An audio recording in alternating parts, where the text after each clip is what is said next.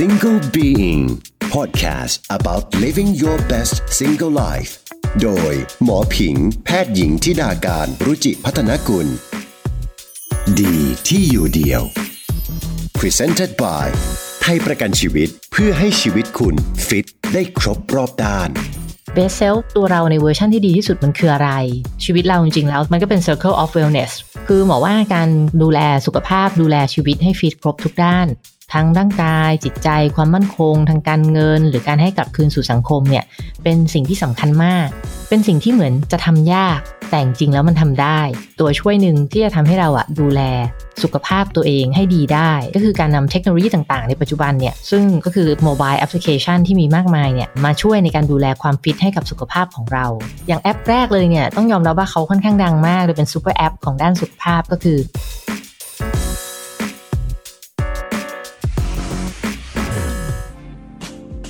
สวัสดีค่ะคุณผู้ฟังคุณกำลังอยู่กับหมอผิง แพทย์หญิงทิดาการรุจิพัฒนากุล และ Single Being ค่ะ พอดแคสต์ที่จะทำให้คุณสนุก และก็มีความสุขกับการอยู่ตัวคนเดียวมากขึ้น เมื่อคุณฟังพอดแคสต์จบ episode คุณจะรู้สึกว่า ดีที่อยู่เดียวค่ะ คุณผู้ฟังคะวันนี้หมออยากจะชวนมาคุยกันในเรื่องของ best self หรือว่าตัวเราในเวอร์ชั่นที่ดีที่สุดเนี่ยนะคะ ซึ่งจริงๆคำว่า best self เนี่ย มันก็มีคนพยายามจะตีความในหลาย ๆ รูปแบบเนาะว่า best self ตัวเราในเวอร์ชันที่ดีที่สุดมันคืออะไร ถ้าเราลองย้อนกลับไปดูตั้งแต่แบบสมัยก่อนเก่าเลยอย่างแบบนักปราชญ์อย่างอริสโตเติลนะคะ เขาก็บอกว่า best self เนี่ยน่าจะหมายถึงการที่เราแบบ living well แล้วก็ acting well ก็คือเราอยู่ได้ดี แล้วก็ทำสิ่งต่างๆได้ดีนะคะ ซึ่งมันก็เป็นความหมายเชิงลึก ที่จะว่ากว้างก็กว้าง แล้วก็สามารถที่จะตีความออกมาได้ค่อนข้างลึกซึ้งนี้ถ้าผ่านมาอีกยุคสมัยหนึ่งอย่างนักจิตวิทยาชื่อดังอีกท่านหนึ่งก็คือเอ่อคาร์ลโรเจอร์สนะคะเขาก็มองว่า best self เนี่ยน่าจะหมายถึง fully functioning person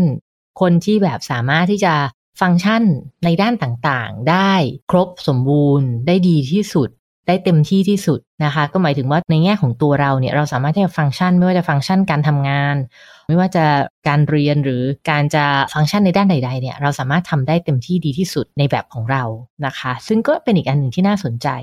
ข้ามมาที่นักจิตวิทยาชื่อดังท่านหนึ่งก็คืออับราฮัมมัสโลนะคะ หลายท่านอาจจะเคยได้ยินอยู่ มัสโลบอกว่า best self ของเขาเนี่ยเขามองว่าจริงๆแล้วมันเป็นลักษณะเหมือนพีระมิดเนาะล่างสุดเลยเนี่ย ก็คือเราต้องการความต้องการพื้นฐานทั่ว ๆ ไปเลยอะค่ะ ที่เราต้องการก็คือเราต้องการอาหารกิน เราต้องการที่อยู่อาศัยนะคะ เราต้องการยารักษาโรค คือสิ่งที่เป็นพื้นฐานที่สุดเลยอะค่ะ น้ำดื่มการนอนอะไรต่างๆ ซึ่งเมื่อเราได้ความต้องการพื้นฐานไปแล้วเนี่ยคนเราก็อยากที่จะพัฒนาตนเอง ได้สิ่งต่อมาคือ safety คือความรู้สึกถึงความปลอดภัย ความรู้สึก secure ความรู้สึกตัวเองแบบ สามารถที่จะรู้สึกไว้วางใจได้ ต่อมา เราก็จะต้องการในเรื่องของความรักนะคะ รักใครสักคนหนึ่งอยากถูกใครสักคนรัก แล้วต่อไปอีกที่เรื่องของ esteem ก็คือพอเรามีสิ่งต่างๆ เหล่านี้เราก็อยากจะมีความมั่นใจในตัวเอง อยากจะมีความภาคภูมิใจในตัวเอง และสุดท้ายยอดสุดของสิ่งที่มนุษย์เราน่าจะต้องการเนี่ยก็คือการเข้าใจถึงตัวตนของตัวเอง การรู้จักตัวเอง ซึ่งมันก็จะนำพาไปสู่ การที่เราสามารถที่จะเป็นผู้ให้ได้ การที่เราสามารถที่จะเข้าใจความเป็นจริงได้ นั่นก็จะเป็น best self ของเรานะคะ ก็เป็นคอนเซปที่น่าสนใจในทุกๆทท่านที่ว่ามานะคะ แล้วก็หลังๆนี้พยายามมีคนจะแบบทำคอนเซปที่ง่ายขึ้นเกี่ยวกับ best self ว่าจริงๆแล้วเนี่ย ถ้าดูแบบไม่ต้องแบบปรัชญาไม่ต้องอะไรมากเลยนะ มันก็คือการที่เรามี health มี growth มี happiness ก็คือมีสุขภาพที่ดีนะคะ มีการเจริญเติบโต ไม่ว่าจะเจริญเติบโตทางความคิดทางจิตใจทางหน้าที่การงานหรืออะไรก็ตาม แล้วก็มีความสุข ซึ่งก็เป็นคอนเซปที่ทำให้ทุกอย่างดูเป็นรูปธรรมง่ายขึ้นนะคะ จากคอนเซปที่ว่าเนี่ยเขาก็ว่ากันว่าถ้าเราแตกออกมาเป็นแบบ พื้นฐานง่ายๆเลยนะ ชีวิตเราจริงๆ แล้วมันก็เป็น circle of wellness ก็คือวงของสุขภาพของความดี วงของความดีหรือ wellness ของชีวิตเนี่ย จริงๆแล้วก็จะประกอบไปด้วย self ก็คือการดูแลสุขภาพร่างกายเราให้แข็งแรง เพราะว่าสุขภาพที่ดีเนี่ย คือต้นทุนชีวิตที่สำคัญที่สุดถ้าเรามีสุขภาพที่ดีเนี่ย มันถึงจะไปต่อเรื่องอื่นๆได้นะคะ สองก็คือ sense การดูแลสุขภาพใจ เพราะว่าแน่นอนว่าใจกับกายเนี่ยมันเชื่อมโยงกันเนาะอย่างถ้าเกิดคุณผู้ฟังฟัง Single Being มาก็จะเห็นว่าหลายตอนที่หมอจะพูดถึงความเกี่ยวข้องระหว่างสุขภาพใจกับกาย ตอนหนึ่งที่เราพูดกันถึงเรื่องของ eating disorder นะคะ การที่เรารับประทานอาหารผิดปกติ หรือแม้แต่โรคอ้วนเองก็ตามเนี่ยก็มีความเกี่ยวข้องกับสภาวะทางจิตใจ ความเครียดเองก็ สัมพันธ์กับหลาย ๆ โรค ไม่ว่าจะเป็นโรคอย่างกรดไหลย้อนเอ่ยภูมิแพ้หรือแม้แต่สิว ก็เป็นโรคที่ความเครียดเนี่ยสามารถที่จะกระตุ้นให้มันแย่ลงได้นะคะ ต่อมาที่ stability หรือความมั่นคงในชีวิต พบว่าความมั่นคงในชีวิตเนี่ยเป็นสิ่งหนึ่งที่สำคัญกับ wellness นะคะ ไม่ว่าจะเป็นความมั่นคงทางครอบครัว ความมั่นคงทางความสัมพันธ์ ถ้าเรามีมีทุกอย่างเลยสุขภาพแข็งแรง สุขภาพใจดีอะไรก็ตามเนี่ย แต่ถ้าเกิดความสัมพันธ์ระหว่างเรากับคู่รักมันไม่ดี มันก็ไม่มีความมั่นคงใช่ไหมคะ แล้วก็ยังรวมไปถึงความมั่นคงทางการเงิน เพราะแน่นอนค่ะคือการใช้ชีวิตในทุกๆวันรวมถึงการดูแลสุขภาพเนี่ย มันก็ต้องใช้เงิน และยิ่งถ้าเจ็บป่วยนี่ยิ่งต้องหนักเลยนะคะ ดังนั้นความมั่นคงทางการเงินเนี่ยก็เป็นอีกส่วนหนึ่งที่เราก็ต้องยอมรับนะคะ หรือว่าอีก S หนึ่งที่สำคัญก็คือ spirit การที่เราเติบโตพอที่เราจะสร้างคุณค่าชีวิตกลับคืนสู่สังคมได้ เช่น การที่จะบริจาค กลับไปให้กับสังคม ซึ่งการบริจาคเนี่ยหมอมองว่ามันมีหลายรูปแบบนะคะ มันไม่ใช่แค่เรื่องของการบริจาคเงินนะ บริจาคเลือดอะก็ได้นั่นก็เป็นรูปธรรม แต่มันยังรวมถึงการบริจาคเวลา เช่น แบบส่วนตัวที่หมอเคยทำก็ช่วงหนึ่งที่หมอก็เอาเวลาช่วงเช้าวันอาทิตย์เนี่ยไปสอนหนังสือให้กับน้องที่ตาพิการนะคะ หมอก็ว่ามันก็เป็นอีกอันหนึ่งที่เราจะให้คืนสู่สังคมได้ แม้แต่การให้กำลังใจกับคนอื่น ไม่ว่าจะเป็นคนที่เรารู้จักรอบตัวเรา หรือว่าคนที่เราไม่รู้จักก็ตาม แต่เรารู้ว่าเขากำลังทุกข์เราให้กำลังใจกลับไปเนี่ยหมอว่านั้นก็คือการให้คืนสู่สังคมนะคะ ดังนั้นในตัว Circle of Wellness ที่จะทำให้เป็น best self ได้เนี่ยมันก็น่าจะประกอบไปด้วยเรื่องของ self ดูแลตัวเองให้ดี sense ดูแลสุขภาพใจ stability มั่นคงในชีวิต แล้วก็ spirit สร้างคุณค่ากลับคืนสู่สังคมอันนี้จริง ๆ มันเป็นคอนเซปที่ single being เนี่ยก็จะเกาะกับประเด็นเหล่านี้มาเรื่อยๆ ซึ่งมาถึง EP เนี้ยหมอก็อยากจะพูดถึงอีกเรื่องหนึ่งซึ่งมันก็เป็นอีกตัวช่วยหนึ่งที่จะทำให้เราอะดูแลสุขภาพตัวเองให้ดีได้นะคะ แล้วก็อาจจะเป็นแง่ที่เราไม่ค่อยคิดถึงกัน ก็คือการนำเทคโนโลยีต่างๆ ในปัจจุบันเนี่ย ซึ่งก็คือโมบายแอปพลิเคชันที่มีมากมายเนี่ย มาช่วยในการดูแลความฟิตให้กับสุขภาพของเรา หมอก็จะมาเล่าถึงแอปต่างๆ ซึ่งเป็นแอปที่ดังที่ไม่ดัง แล้วก็มีทั้งที่หมอเองก็ใช้เอง แล้วก็ที่หมอเองก็ไม่เคยใช้นะคะ อย่างแอปแรกเลยเนี่ยต้องยอมรับว่าเขาค่อนข้างดังมากเลยเป็นซูเปอร์แอปของด้านสุขภาพก็คือ My Fitness Pal นะคะสำหรับคนที่จะดูว่าสะกดยังไงสำหรับแต่ละแอปเนี่ยสามารถเข้ามาดูที่ Facebook Page Please Help Books ได้นะคะหมอจะใส่ตัว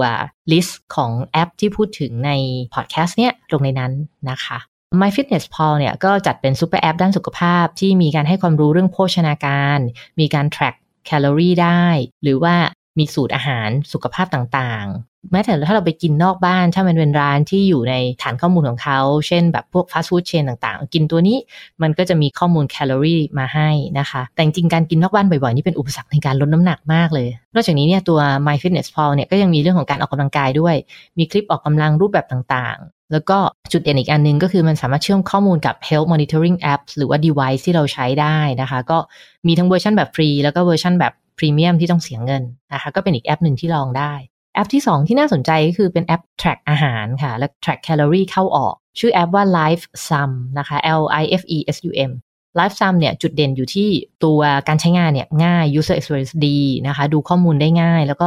มี diet plan ตามเทรนนะคะ เช่นแบบเทรนเราอยากจะกิน Mediterranean diet เขาก็จะมีปุ๊บมาให้ว่าจะกินแบบไหนดีนะคะ ตรงนี้ก็เป็นอีกจุดเด่นหนึ่งของแอปนี้ ถ้าในแง่ของแอปออกกำลังกายเนี่ยมีหลายแอปเลยแหละ แต่มีแอปหนึ่งที่บอกว่าน่าสนใจชื่อว่า 7 minute workout นะคะ มีจุดเด่นในเรื่องของมี HIIT session นะคะ high intensity interval training นะคะ ซึ่งเป็นการออกกำลังที่เหมาะกับคนที่ไม่ค่อยมีเวลา เพราะว่ามีการเผาผลาญมาก โดยใช้เวลาไม่ได้มาก ก็อย่างชื่อแอปเลยค่ะ 7 นาทีนะคะ ก็คล้ายๆแบบ PS 7วิเนาะใครที่อยากออกกำลังแต่ไม่อยากเสียเวลามากก็ลองได้นะคะ แล้วก็อีกแอปหนึ่งที่อันนี้หมอชื่นชมไอเดียเขาค่ะ ชื่อว่า Charity Miles นะคะ concept ของเขาก็คือว่าเอาการออกกำลังกายของเราเนี่ย ไม่ว่าจะเป็นการวิ่งการเดินหรือว่าการปั่นเนี่ย สามารถเปลี่ยนเป็นเงินบริจาคไปยังมูลนิธิ หรือว่าองค์กรที่เราเลือกได้ เจ๋งเนาะโดยแอปนะเขาจะเชื่อมต่อข้อมูลกับ Smart Watch หรือว่า Apple Health นะคะหรือว่าแอปอื่น ๆ ที่เราใช้ในการเก็บข้อมูลการออกกำลังเนี่ยแล้วก็แปลงตัวเลขไมล์เป็นเงินบริจาคจากบริษัทที่เข้าร่วมโครงการ แล้วก็เป็นสปอนเซอร์ให้นะคะ ส่วนสำหรับคนที่ชอบโยคะนะคะบอกว่าแอปที่น่าสนใจก็คือ Dow Dog นะคะ D O W N แล้วก็ Dog D O G เลยเนี่ย มันมีความคัสตอมไมซ์คือเลือกได้ว่าเราชอบโยคะสายไหน แล้วก็ตัวเราเนี่ยเป็นแบบโยคะเวลไหนแล้วนะแบบฝึกหัดหรือว่าเป็นแบบว่าโอ้ยฝึกมานานมากแล้วนะคะ ก็จะมีความยากง่ายของท่าที่ต่างกันไป แล้วก็เลือกเวลาได้ว่าต้องการเซสชันที่นานแค่ไหน เข้าใจว่าตอนนี้ในแอปเนี่ยน่าจะมีท่าโยคะอยู่ไม่ต่ำกว่าหกหมื่นท่านะคะลองกันได้ ส่วนอีกแอปหนึ่งจริง ๆ นอกจากการดูแลสุขภาพเนี่ยเนื่องจากกินนอกจากออกกำลังกายแล้ว อีกเรื่องหนึ่งที่สำคัญก็คือเรื่องของสติสมาธิจิตใจความเครียดใช่ไหมคะมันก็มีแอปที่ออกแบบมาในเรื่องนี้ ชื่อแอปว่า Insight Timer I N S I G H T แล้วก็ Timer อะค่ะเอานี้ชื่อไทยของแอปเนี่ยหมอตั้งเองว่าเป็นแอประฆังเรียกสติ เพราะว่าหมอเองอะจะใช้นะคะก็คือมันสามารถที่จะตั้งเวลาให้มีเสียงระฆังเตือนระหว่างวันได้ แล้วให้เราเนี่ยกลับมาอยู่กับลมหายใจของตัวเอง อย่างเช่นเราแบบวันนี้ตั้งใจจะทำงานเพลินๆสองชั่วโมงสามชั่วโมง แต่ว่าบางทีมันเพลินมากไปเนี่ย มันอาจจะทำให้เราแบบเครียดใช่ไหมคะเราก็อาจจะตั้งเวลาทุกครึ่งชั่วโมง เป้งระฆังเรียกสติ เราก็กลับมาอยู่กับลมหายใจตัวเอง 30 วิหนึ่งนาที แล้วเราก็กลับไปทำงานต่อ ซึ่งอันนี้หมอว่าก็ได้ประโยชน์พอสมควรนะคะสำหรับคนที่สนใจเรื่องของสมาธิสติเนี่ยมันมีอีกแอปหนึ่งชื่อว่า Headspace นะคะ H E A D S P A C E ตัวนี้ก็จะเป็นแอปที่เอาไว้ฝึกสมาธินะคะ โดย user interface เนี่ยดี มีความเป็นการ์ตูน ให้ความรู้สึกอบอุ่น friendly เหมาะกับเด็กๆ วัยรุ่นนะคะ แล้วก็มีการฝึกสมาธิได้หลายรูปแบบ จะเป็นแบบสั้นๆ เหมือนแบบฝึกสมาธิขณะรอรถ หรือว่าแบบยาว คือตอนออกกำลังกาย แบบจริงจังอะไรต่างๆ ก็ได้นะคะ แล้วก็มีการโฟกัสไปที่การฝึกสำหรับแต่ละปัญหา เช่นนอนไม่หลับหรือว่าปัญหาหัวใจอะไรก็ตามนะคะ ส่วนอีกแอปหนึ่งนะคะ ซึ่งอันนี้ก็ดีค่ะ เหมาะกับคนที่เดินทางเยอะ แต่ช่วงนี้จะไม่ค่อยมีใครได้เดินทางเนาะคือแอปที่ชื่อว่า Time Shifter นะคะ เป็นแอปสำหรับคนที่ต้องเดินทางบ่อยนะคะ แล้วก็ต้องเปลี่ยนเวลาไปมา แล้วก็นอนไม่ค่อยหลับเกิดอาการเจ็ตแลกคือตัวแอปเนี่ยก็คือเราจะสามารถใส่เวลาลงไปเลยว่าเราอะจะต้องการที่จะปรับเวลายังไงนะคะ คือเราจะเดินทางจากไหนไปไหน แล้วแอปมันก็จะออกแบบตารางการนอนและการตื่นให้กับเราได้ ซึ่งตรงนี้ถ้าเราปฏิบัติตามเนี่ย มันก็จะช่วยให้เราเนี่ย ลดอาการเจ็ตแลกลงได้ ที่พูดมานี่ก็มีแต่แอปของเมืองนอกเนาะของไทยเราจริงๆมีดีๆหลายแอป แต่ว่าเวลามีไม่มากหมออาจจะอยากพูดถึงแอปหนึ่งซึ่งพอดีหมอได้บังเอิญ มีโอกาสไปใช้ดูแล้วก็รู้สึกว่าน่าสนใจนะคะ ก็คือเป็นแอปของไทยประกันชีวิตซึ่งเขาจะมีฟีเจอร์ที่ชื่อว่า Life Fit นะคะ เชื่อมต่อข้อมูลกับ Health Tracking Apps ต่างๆ ได้ มีแบบประเมินสุขภาพให้ทำ แล้วก็มี Health Tips ที่น่าสนใจมาก ๆ มีการ motivate ให้เราอยากทำกิจกรรมเพื่อสุขภาพ เช่นว่าถ้าเราไปออกกำลัง หรือบริจาคเลือด หรือว่ากินอาหารสุขภาพ อะไรเหล่านี้แล้วเราจะได้รางวัลกลับมาเป็นคะแนนสะสม รางวัลที่เป็นคะแนนสะสมเนี้ยก็นำมาเป็นส่วนลดเบี้ยประกันได้ด้วย จริง ๆ เป็นกลยุทธ์ในการสร้างแรงจูงใจให้อยากดูแลสุขภาพที่ดีนะคะ ใครที่ไม่เคยลองใช้ก็บอกว่าทดลองโหลดมาใช้ได้แอปของไทยประกันนะคะสรุปแล้วเนี่ยคือหมอว่าการดูแลสุขภาพดูแลชีวิตให้ฟีดครบทุกด้าน ทั้งร่างกายจิตใจความมั่นคง ทางการเงิน หรือการให้กลับคืนสู่สังคมเนี่ย เป็นสิ่งที่สำคัญมาก เป็นสิ่งที่เหมือนจะทำยาก แต่จริงแล้วมันทำได้ มันมีตัวละครอยู่สองตัวค่ะ คุณผู้ฟัง ตัวละครตัวแรกชื่อคุณวินัยค่ะ ถ้าเราชวนคุณวินัยมาเข้าฉากบ่อยๆ เนี่ย การดูแลให้ตัวเองฟิตครบทุกรอบด้านเนี่ยก็จะทำง่ายขึ้น ในขณะที่ตัวละครอีกตัวหนึ่งค่ะ ชื่อคุณประมาทเขามักจะคอยบอกเราว่าไม่เป็นไรหรอก ชีวิตยังอีกยาวไกล แล้วเขาก็จะมาพร้อมกับลูกน้อง ชื่อไอ้อ้างกับไอ้อื่นค่ะ ไอ้ข้ออ้างก็จะบอกว่านู่นนี่นั่นอย่าเพิ่งทำเลยไอ้วันอื่นก็จะบอกว่าวันอื่นค่อยทำละกัน เนี่ยแหละค่ะ อยู่ที่คุณเลือกนะคะ ว่าอยากจะให้คุณวินัยคุณประมาทไอ้อ้างหรือไอ้อื่น เข้ามามีส่วนร่วมในการกำหนดชีวิตของคุณในวันนี้ แล้วคุณจะได้เป็น best self หรือเปล่า มันก็ขึ้นอยู่กับตัวคุณเป็นคนเลือกเองเนี่ยแหละค่ะหวังว่านะคะ คุณผู้ฟังฟังแล้วก็คงจะได้ประโยชน์กลับไปเติมเต็มความฟิตครบทุกด้านนะคะ แล้วยังไงสุขหน้าเรามาติดตามกันต่อกับ Single Being Podcast นะคะ มาดูกันค่ะว่าหมอจะชวนใครมาพูดคุย หรือว่าหมอจะเอาสาระบันเทิงอะไรมาแบ่งปันกัน แล้วถ้าเกิดว่าใครอยากสื่อสารกับหมอก็อย่าลืมนะคะ คุยกันได้เลยค่ะที่ Twitter ทิดาการ T H I D A K A R N นะคะ และฟังผ่านช่องทางไหนๆ ก็ช่วยกดไลค์ กดแชร์ กดกระดิ่ง กด Follow เป็นกำลังใจให้กับหมอแล้วก็ทีมงานด้วยนะคะ ขอบคุณมากค่ะ สวัสดีค่ะ สุดท้ายก่อนหมดเวลาในวันนี้ หากสนใจให้ชีวิตยิ่งฟิต ชีวิตยิ่งคุ้ม ครบ ทุกรอบด้าน ติดต่อสอบถามรายละเอียดโครงการ ไทยประกันชีวิตไลฟ์ฟิตได้ที่ตัวแทนไทยประกันชีวิตทั่วประเทศ หรือโทร 1124 ได้เลยค่ะ Single Being Podcast about living your best single life โดย หมอผิง แพทย์หญิงทิดาการรุจิพัฒนกุล ดีที่อยู่เดียว Presented by ไทยประกันชีวิตคิดเคียงข้างทุกชีวิต